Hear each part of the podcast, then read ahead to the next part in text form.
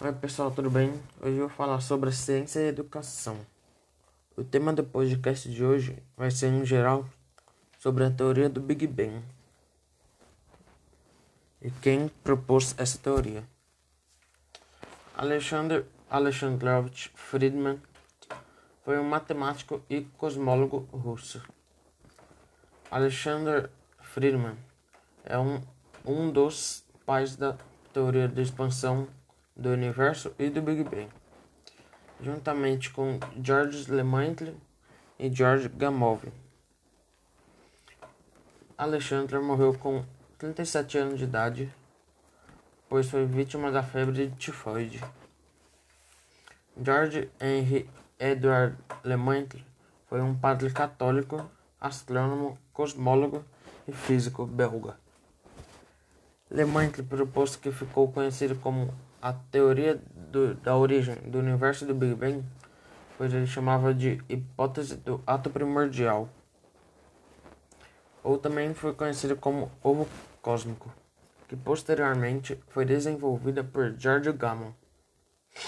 O asteroide 1565 Lemaitre foi assim chamado em sua homenagem. Uma das principais contribuições de Edwin Paul Hubble para a ciência foi a comprovação que havia outras galáxias além da Via Láctea. Posteriormente, em 1924, ao estimar que a Andrômeda se encontrava cerca de 900 mil anos-luz da Terra, Hubble comprovou que a Andrômeda estava além dos limites da Via Láctea, embora o valor real seja 2,54 milhões de ano-luz. Posteriormente, nos anos seguintes, Edwin descobriu várias outras galáxias e começou a classificá-las de acordo com seu formato, podendo ser espiral ou elíptica. Também passou a analisar a distância entre a Via Láctea e as outras galáxias, bem como suas velocidades relativas.